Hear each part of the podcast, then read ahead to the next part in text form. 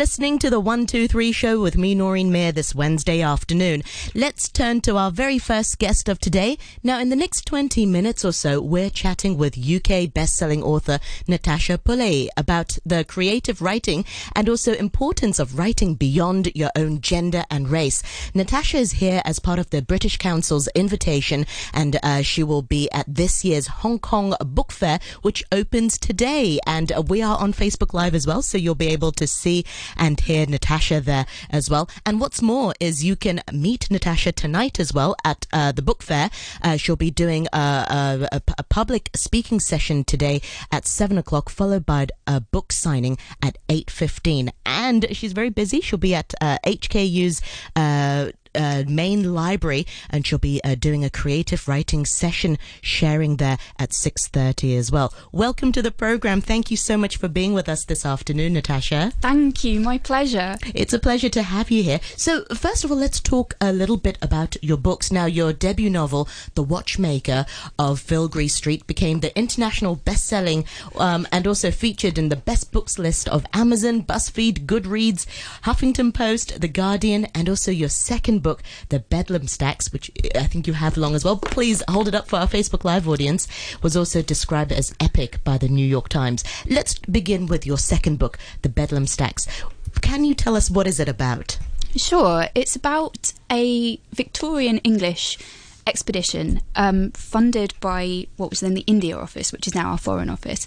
Um, they were funded to go out to Peru and steal some stuff called quinine, which was at the time the only known treatment for malaria, which was this huge problem because the British government, being the British government, owned India.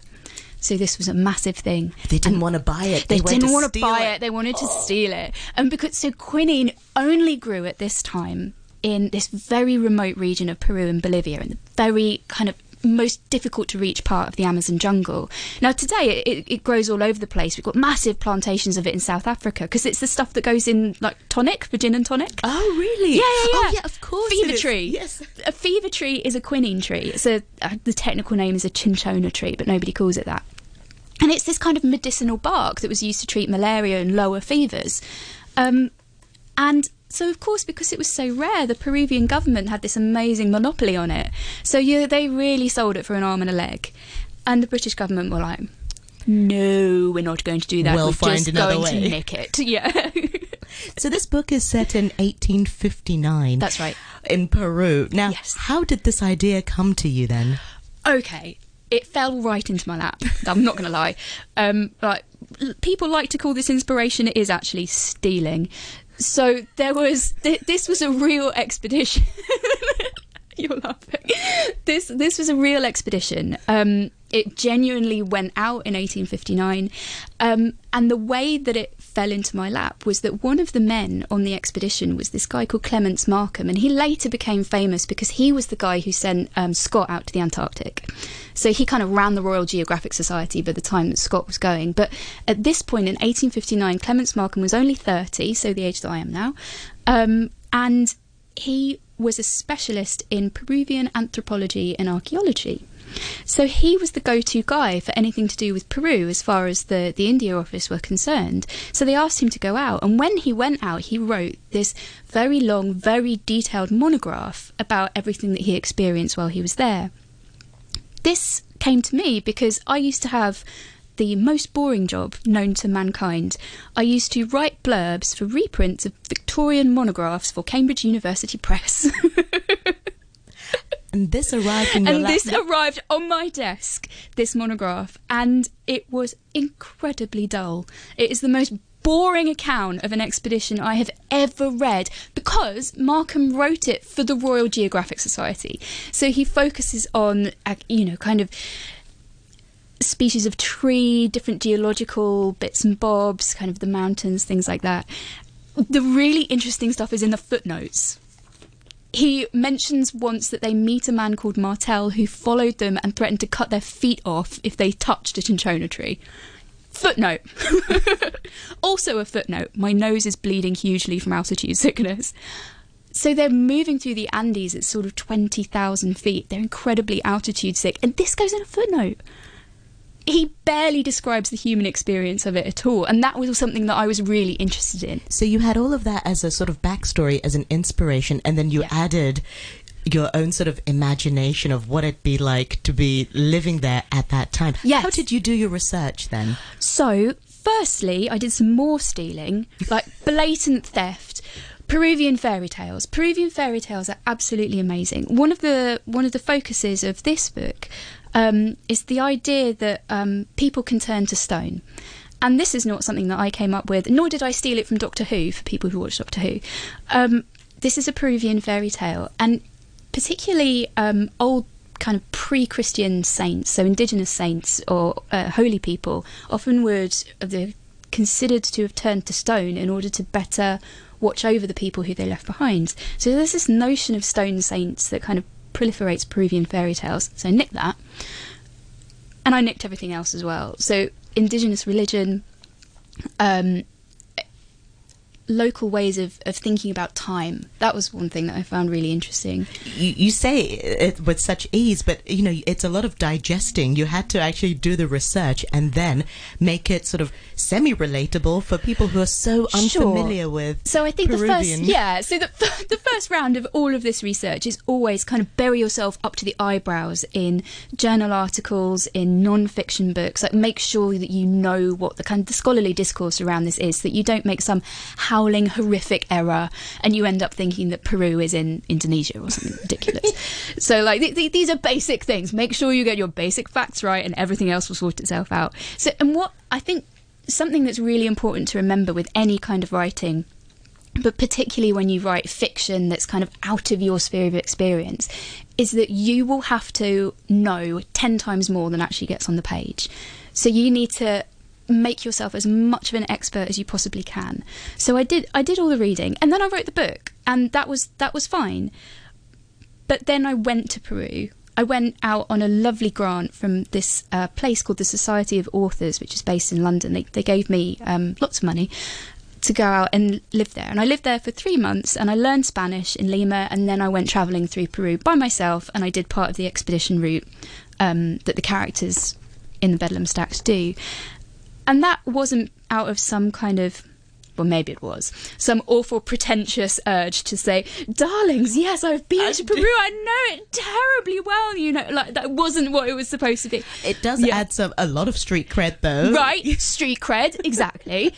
But one of the things that I knew that I hadn't written properly was how it feels to get altitude sick. And that was really important in the book, because I wanted to use it as a plot point, because it's such a fascinating uh, illness. It's this yeah. weird thing. But I didn't understand how extreme it was until I went there and I was flat out on the floor on an oxygen canister. It was mad. So no, technically nobody can predict who will get altitude sickness and who won't. But I was born and bred in the English Fens. So just to give you some reference, that is below sea level. My blood is not, not equipped for, for the Peruvian mountains at all. Like, oxygen does not reach my brain if I stand on a molehill, never mind in the Andes. Um, so this is really, like, it's, it's a strange thing. So if I went, I, I lived in Lima, but I flew to Cusco. And Cusco is at, uh, it's at about ten thousand feet above sea level. And this, this is significant. Even if you're used to, to that to altitude, you'll still feel it in Cusco because it's very, very high. Within about four hours, I couldn't think anymore. I was functionally fluent in Spanish by the time I went. After four hours, I could barely speak English. Wow. Like your, but the whole front of your brain just shuts down. And that was both unpleasant, but hugely valuable. Because what I hadn't realised was that it's not just going to affect kind of, you know, feeling sick as you walk over the Andes. It's going to affect every decision that you make. And it also, I didn't know this at all, it wasn't on any website that I read about, it also gives you insane panic attacks. If you start, um, if, if you're at altitude, basically ten thousand feet up, your brain isn't getting enough oxygen. And so what it feels like is like you're drowning but without the water. Wow. It's a really, really strange feeling. And I, I started getting quite anxious after an hour. And then after three hours, I was starting to panic about nothing. because I was fine. I was in a hotel. It's not like I was slumming it or anything. I wasn't in a tent in the forest. I'm not that kind of traveller. I need electricity and Wi-Fi. But it was just, it was such a peculiar feeling. And as soon as that happened to me, I was like, this changes the book. It needs to go in much, much more. It's just, it's not just this sort of thing that happens to them on the edges of everything. It's it's going to affect every everything that they think, every decision that happens. And when you went back home, how did you change the book? And were there major changes that you made based on your trip? There were major changes, absolutely. Um, and so that that was the huge one. That that changed about that changed the entire middle third of the book, I think. So it was, yeah, it was it was quite funny because I, I couldn't write while I was there because I was altitude stupid. So I could barely, I couldn't spell. So I, I didn't know what was going on.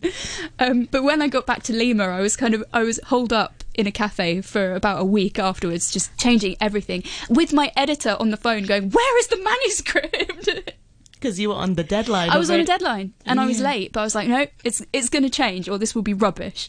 But I think it actually takes even more, a lot of guts for authors to go back to revise their work as well, because a lot of the times when they're on the deadline, they send it and, you know, just let it pass. But you didn't. You were, you chose to be authentic uh, with your experiences and you changed the book. And I, I think you do have to do that. Yes. I think ninety percent of writing is editing. ninety percent of it is being willing to go back and say, yeah, I got that really wrong first time round.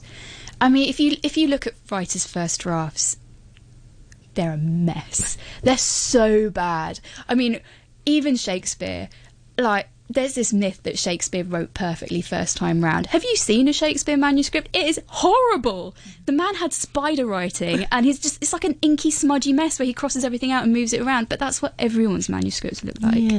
Let's talk about your journey to being an author. Was it something that you sort of fell into eventually um, from your boring job of looking at... No, I think it, w it was something that I always did, but it wasn't something that I always realised you could do for a living. And I think, so I grew up, I, I know I sound like disgustingly posh, but I grew up um, in quite a working class place. Um, my my mum worked in a school and my, my dad was unemployed for a long time. And it didn't, like, it, no one had ever said to me that the, there existed arts jobs. Do you know what I mean? Yeah. And it's, it's kind of very, it's difficult to open kids' eyes to that when there's kind of nothing around them to suggest that it's possible. And we had a really good English teacher at my secondary school and he did bring in writers, but they were just this kind of this other species. It never even occurred to me to ask how they got to where they were because I just assumed it would be not for people like me. Um, but I always wrote. I wrote since being really, really little. I remember my mum used to have a laptop that was enormous. It looked like a breeze block. It was like this huge thing. So I, I don't know how I stole it, but I must have been very efficient about it, aged seven. Um, but I did, and I started was typing away. Yeah, I was typing away, and I learned to type on this brick. And I used to write. I have a really clear memory of it. I used to write Star Trek fan fiction. Age seven, yeah. We were such geeks in my house. We used to obsessively watch Star Trek. So I started with sci-fi and then started making this like insanely complicated fantasy universe that made no sense to anybody but me. And I kept going and going and going. And I think this is the thing. It's it's the same as drawing. You get good at it if you just never stop. Yes. And I think loads of people do this when they're kids, but they, they get distracted. They do other stuff. They, they lend their time to something that they think will be more worthwhile. Don't do that, people. Yeah, stick that, with the writing, stick with the drawing. And sometimes parents do that as well. You know, they, they deter their children. You know, oh, you, you won't really get a, make a living with these sort of jobs. You need to find a proper job. And then these really talented writers bury their talent. It's not until sort of in their later life that they discover it. But you kept at it. Exactly. And I think it's, it's also a huge myth that you, you get one Mozart per generation. You don't. How many wasted Mozarts are there? How many people were there who could have done that but were put off for whatever reason? So, you know, maybe you're not Mozart yet, but you can get there. Yeah. And you can learn. And you're an educator as well, Natasha. You also teach creative writing. I do. Um, as well. Is it something that you can teach, or you, is it something that you're born creative and some people are just naturally more observant, better writers and more creative than others? I mean, okay. What do you make of so it? So people who say that second thing should be slapped in the face with a wet fish. Um, that's really important to me. And then promptly defenestrated. it's so damaging to imagine that it's it's this kind of amazing thing that you can either do or not do. Do not believe in the artiste. Please don't. It's a terrible idea. Writing is a craft. It's exactly like carpentry. And if you can learn to bolt together a kitchen table, you can learn to bolt together a novel. They are very much the same shape. Um, and you often hear writers talking about novels having shapes. And it, it sounds ridiculous, but they do. And you get to a point with writing a novel where you go, oh, there's a weird lump there. I need to like bash it back into shape again. And it, and I say bash uh, in in full awareness of how blunt that connotation is. It's it looks like it's going to be a kind of a, a terribly involved and refined process. It's not. It's like hammering and smashing and cutting bits off. Um, and it's just eminently teachable, eminently teachable. You can teach people to write beautiful sentences. That's easy because it's just about not using adverbs. But you can also teach people how to build the shape of a plot, how to build the shape of a character. This is all this is all there, and there are people who can show you how to do this. Yeah, it's just, you know, such a gift though. You know, when you read a really good novel, you think, wow, this person imagined this idea, able to write in a language that makes people relate. But you're saying that it's a craft and that most people can learn it. It's a craft, one hundred percent. Yeah. Let's share your journey uh, to, to writing professionally then. I mean, was it a scary leap uh, to, to do it? Because it's it's a tough industry, you know, and, and people often glamorize authors and be like, oh, you're a best-selling author. But actually, there's a lot of hard work that goes behind it. You know, it's about meeting the right publisher. It's about knowing, you know, who to send your scripts to. I mean, what was your own journey like? So you have to be very good and very lucky. In equal measure. They're, they're very much fifty fifty, those things. My journey um, makes me sound like a twit. So I wasn't expecting that. I, so ha- having told you like very, very clearly and carefully that I came from quite a working class background, I've then disqualified m- myself from being working class because I then went to Oxford University to do English literature. So that's three years learning how to read properly, and that sounds kind of really stupid, but there are ways and ways of reading. And when you read well, that's when you start writing well. Like when you start saying, oh, this is how they're building tension in this particular point. Oh, that's rather clever. Isn't it clever that there's a boiler in The Shining that just ticks and ticks and ticks and it works like a clock? The more clocks you get in a, in a story, usually the more tense it is. It's really a really good device. When you start noticing stuff like that, then you'll write well. So three years learning to read. Then I threw all of my eggs in one probably very ill-advised basket. basket. Yeah. And I um, I did a, a creative writing degree at the University of East Anglia, um, which is, um, it's supposed to be the best in the U K. Oxford and Cambridge, well, Cambridge now, does now run a creative writing course, but University of East Anglia is the place to go. Um, and I didn't know this when I applied. I applied because it was near my house. Yeah. Um, Very little, practical. Yes, yes, exactly. I was like, I can't leave my mum for too much longer. She freaked out when I went to Oxford. She freaked out when I went to live in China. Better stay close. um, only after I got in did I realise they had this kind of huge network of agents and publishers who they who they brought in quite regularly. Once I was there, I went very religiously to all the agent meetings and publisher meetings.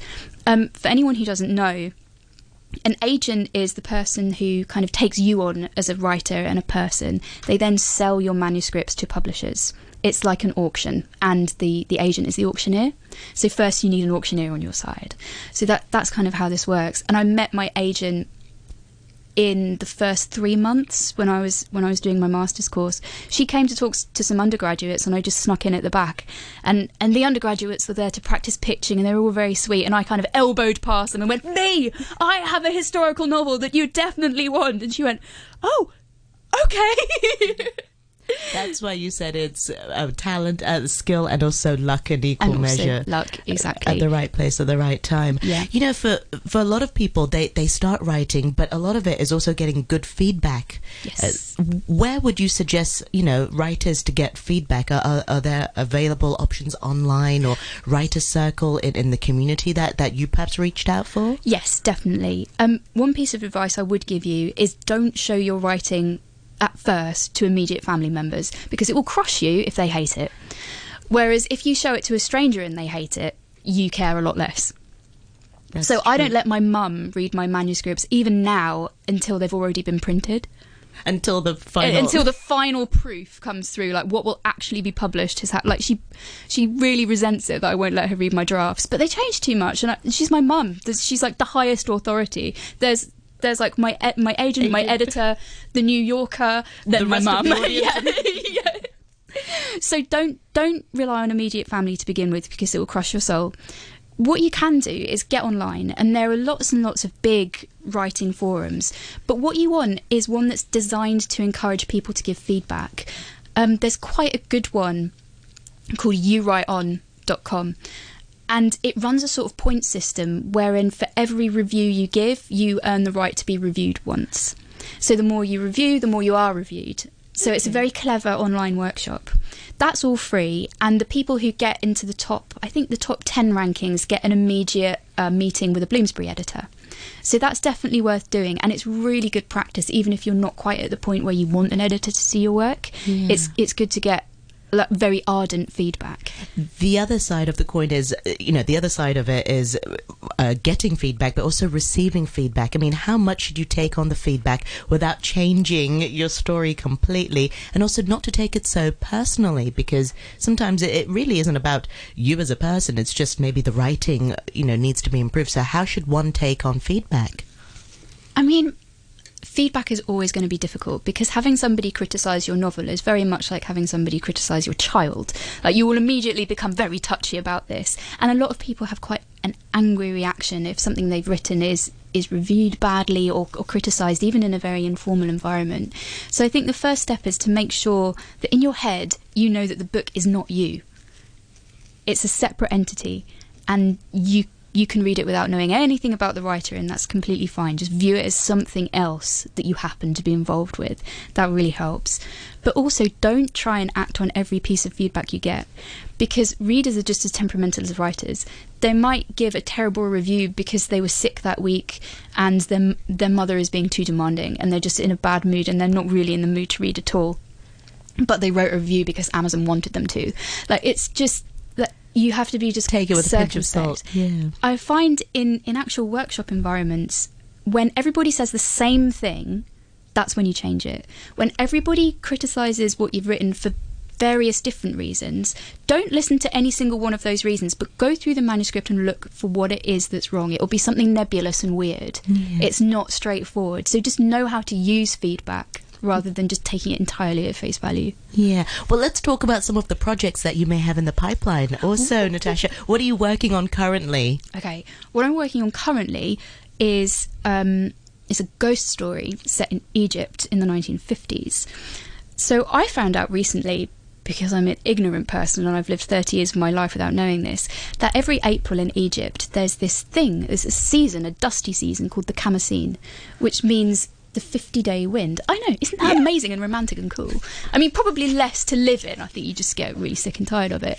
But the khamsin is this extraordinary weather phenomenon where in an ordinary, quite mild April day, suddenly the temperature will rocket from about twenty-one degrees to forty degrees in about an hour, and this incredibly powerful wind full of dust will come powering through. It just kind of turns to everything orange. And I loved that idea. And I thought, what if there's something that comes in with the dust? Ooh, wibbly fingers. Can you finish the book now? So we can try.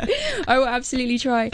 Um, the other thing that I've, I'm quite excited about, that I've actually just delivered to my editor, um, is a book about, it's an alternate history about what might have happened if England had lost the Napoleonic Wars.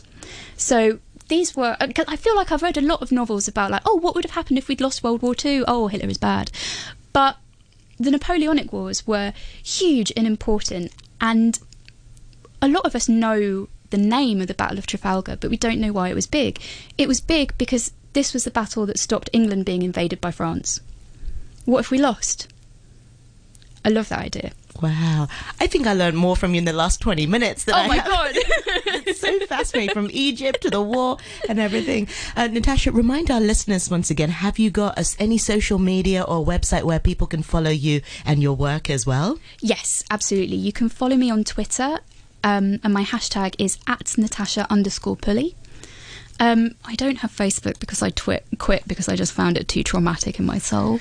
But um, I also have a website, which is just w w w dot natasha pulley dot co dot u k. Natasha, what a pleasure to meet you and to speak to you this afternoon. And for our listeners, you can see Natasha in action this evening at the book fair. You can go along to her public talk, which is happening at seven o'clock. And also she'll have a book signing session at eight fifteen today, followed by a creative writing sharing session at the main library at the University of Hong Kong tomorrow on Thursday, the eighteenth of July, which starts at six thirty. Natasha is here Uh, as part of the British Council's uh, invitation, in which the British Council will also have a booth at the book fair all the way from uh, today all the way through to the twenty-third of July. Natasha, pleasure to meet you. Thank you so much for your time this afternoon. Thank you.